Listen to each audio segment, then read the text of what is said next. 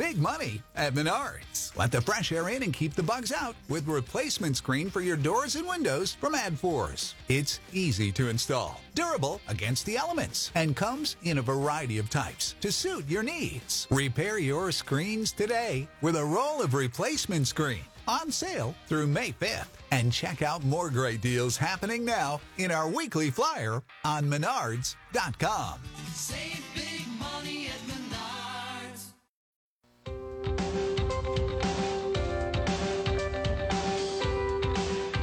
Welcome in, everybody. Thanks for being with us on KFOR FM 103.3, 1240 AM. It is 845, and it's a good time to reach out to Mayor Gaylor Baird to talk about city business. Good morning, Mayor. Hey, good morning, Dale. Oh, I hope you have a window view right now, Mayor. I'm looking out to the west, and I don't see a cloud in the sky. It looks to be breathless out there. What a beautiful day in Lincoln, Nebraska. Absolutely. Um, it, and it's Friday. yeah, good point. That always adds to the smile. Hey, let's start with the new uh, $25 million headquarters for StarTran. That's a good place to start. The Lincoln Multimodal Transit Center at 10th and L. Uh, more than a bus depot, explain the use of the term multimodal. well, this is just a huge victory for the city. Yes, $23.6 million from the feds to help us design and build a new transit center for downtown, and something we've been wanting to do for years. Um, probably one of the largest competitive grant awards in city history. So we are really thrilled because this will help make life better in Lincoln. And, and you asked about multimodal.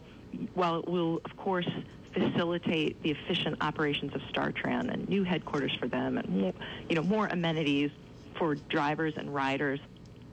Uh, it is also a place where people will be able to transfer to other modes of transportation. Uh, if people want to ride the bus downtown and then and then walk to work, or grab a scooter, or hop on one of our bike share, there will be opportunities to connect to other forms of transportation at the transit center. So, in addition to buses, there will be eight bays for buses, sheltered areas for passengers to board the buses, covered walkways, a waiting room, uh, bike LNK, scooter LNK rentals. There's a facet of the multimodal definition. All of that will be available. What is the timeline on this project, Mayor? You know, the grant will help us with planning, design, and then execution. So there will be time to get public input, a lot of resident engagement. There'll be design work, and then we hope to have this ribbon cut sometime in 2025, if all goes well. An amazing set of drawings for this, Mayor. It looks just phenomenal, just to the north of the mm-hmm. county city building, correct? In that parking lot area. Yep, that's right, and it'll also have parking. Again, we will we will be continuing to have parking there, so it'll be a taller structure with with room for many many different purposes, and and we're so glad to have this opportunity to have an inside area for folks not only to come to work at Star StarTran, but also for our riders to have a more comfortable experience. There'll be, you know, indoor air conditioning, bathrooms, and you know, a huge improvement over the, you know, little shelters that we have currently outside the Golds building. And, and by the way, by moving this, we help facilitate redevelopment on the Golds building block. So this this really, you know, not only helps facilitate people getting to work, but it also helps facilitating facilitating the development of downtown that helps our local economy. On downtown, uh, for some reason, uh, Mayor uh, Beutler just popped into my head, and I remember a conversation I had with him when there were a couple of open spots downtown, Mayor. Uh, we're completely off script here, I'm sorry, but it just reminded me when you talk about the Golds Building, I would ask him periodically about the, the two vacant spots down. When, when, when are you going to build something? When is the government going to, when is this? And he said it has to be organic. In order for it to be successful, it has to be organic.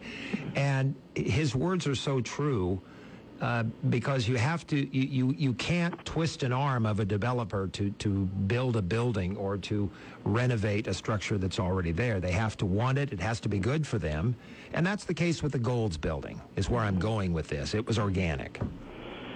Yeah, that's right. We've had you know many people be interested in that block, but you know the the transit hub there has been a hindrance to being able to do some of that work because of course they need to get in the right of way. They need to work in the sidewalk area. We'll be actually making some adjustments to the transit um, center that we have now, uh, those stops will be moving partly across the street and also south, because we need to facilitate the demolition and then rebuild um, of the site.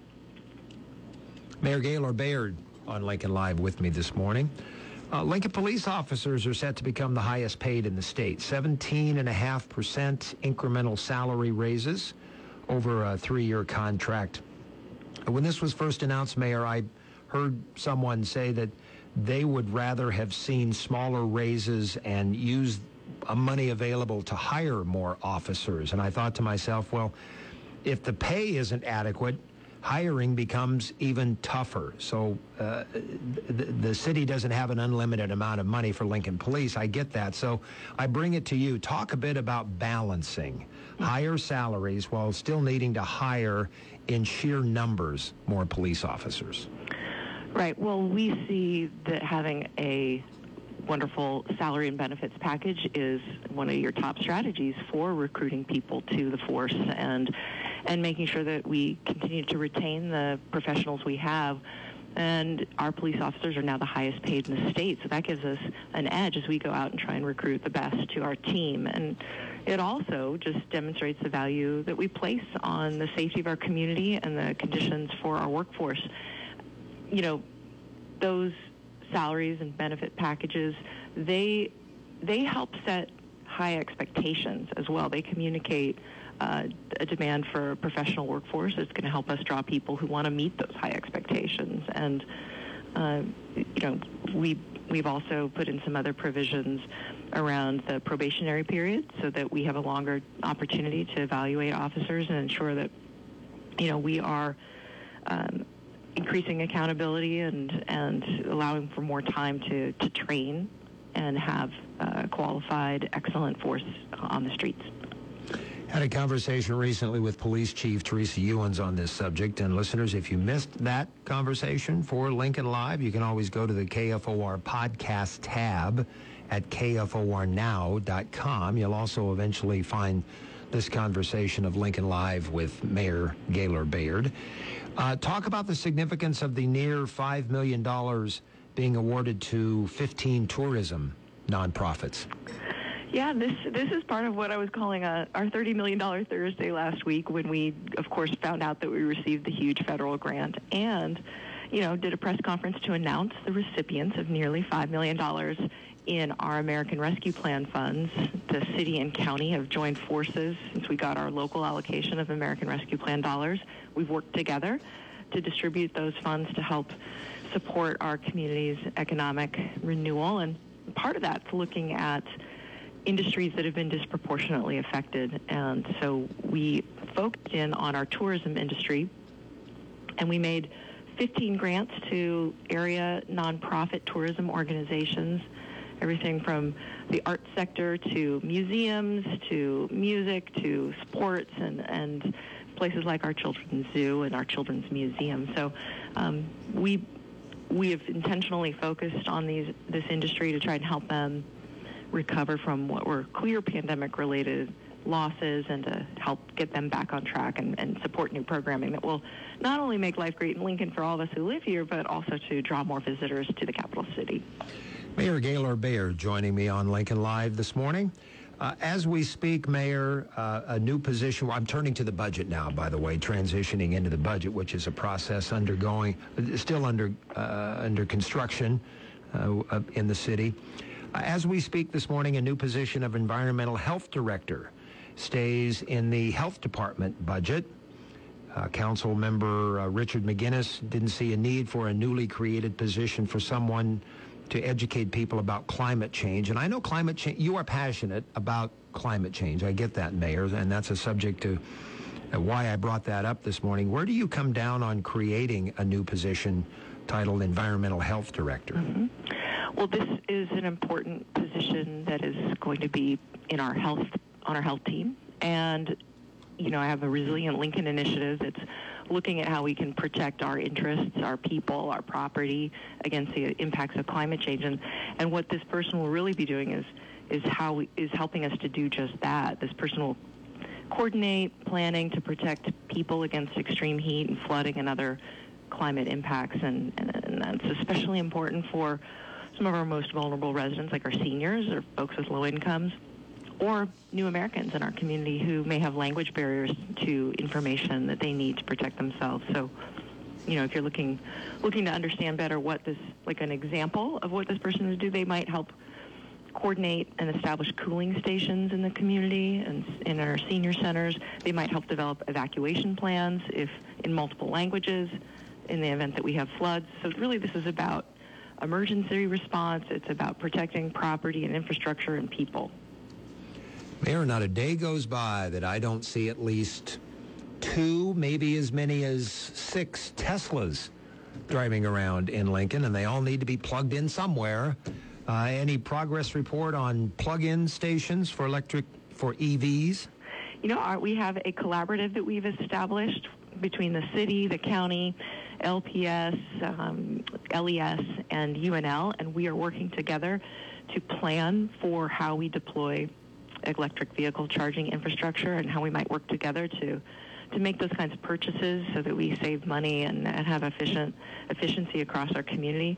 There is money coming down from the feds for these purposes, so we are working now in the planning stage to get ready for, for those for the deployment of that infrastructure. And, and yeah, we want to support the growing market demand for electric vehicles.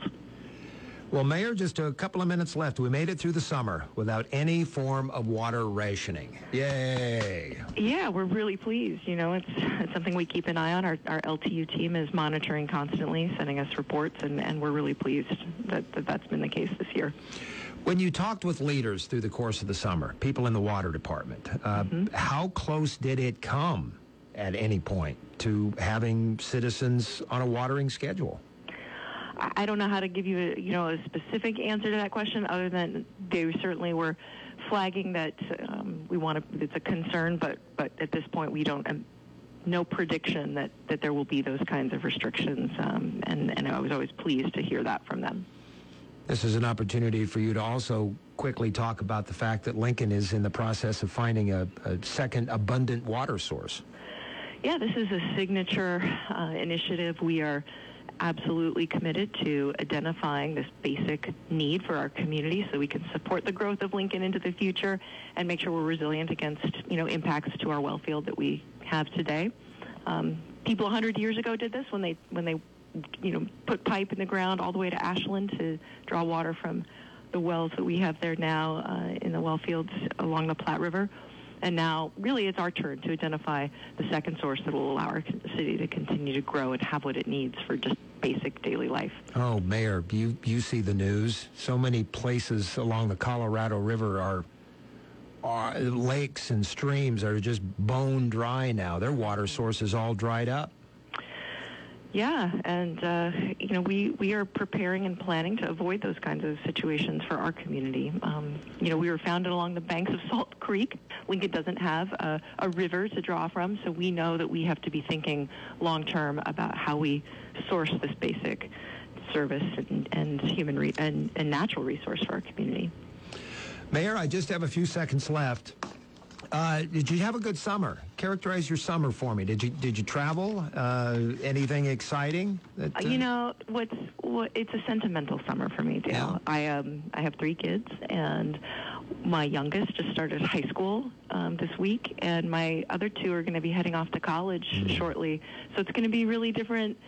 Uh, volume in the Baird household, and I've just been kind of savoring what little time I get with all of them um, because they're pretty busy. But uh, yeah, that, I'd say sentimental. It's been a sentimental summer. Mayor, after sentimental comes ep- empty nesting, and Yeah. that's when you pop the champagne corks. Uh, figuratively, maybe literally. I don't know, but Uh, probably both. there's your transition. That's going from sentimental to uh, to empty nesting. So, Mayor, I always value these uh, conversations that we have every month, and I very much appreciate you catching us up on city business. Oh, well, likewise, Dale. Thanks so much for time time with you and your show and your listeners. Thank you, Mayor. Mayor Gaylor Baird joining me on Lincoln Live.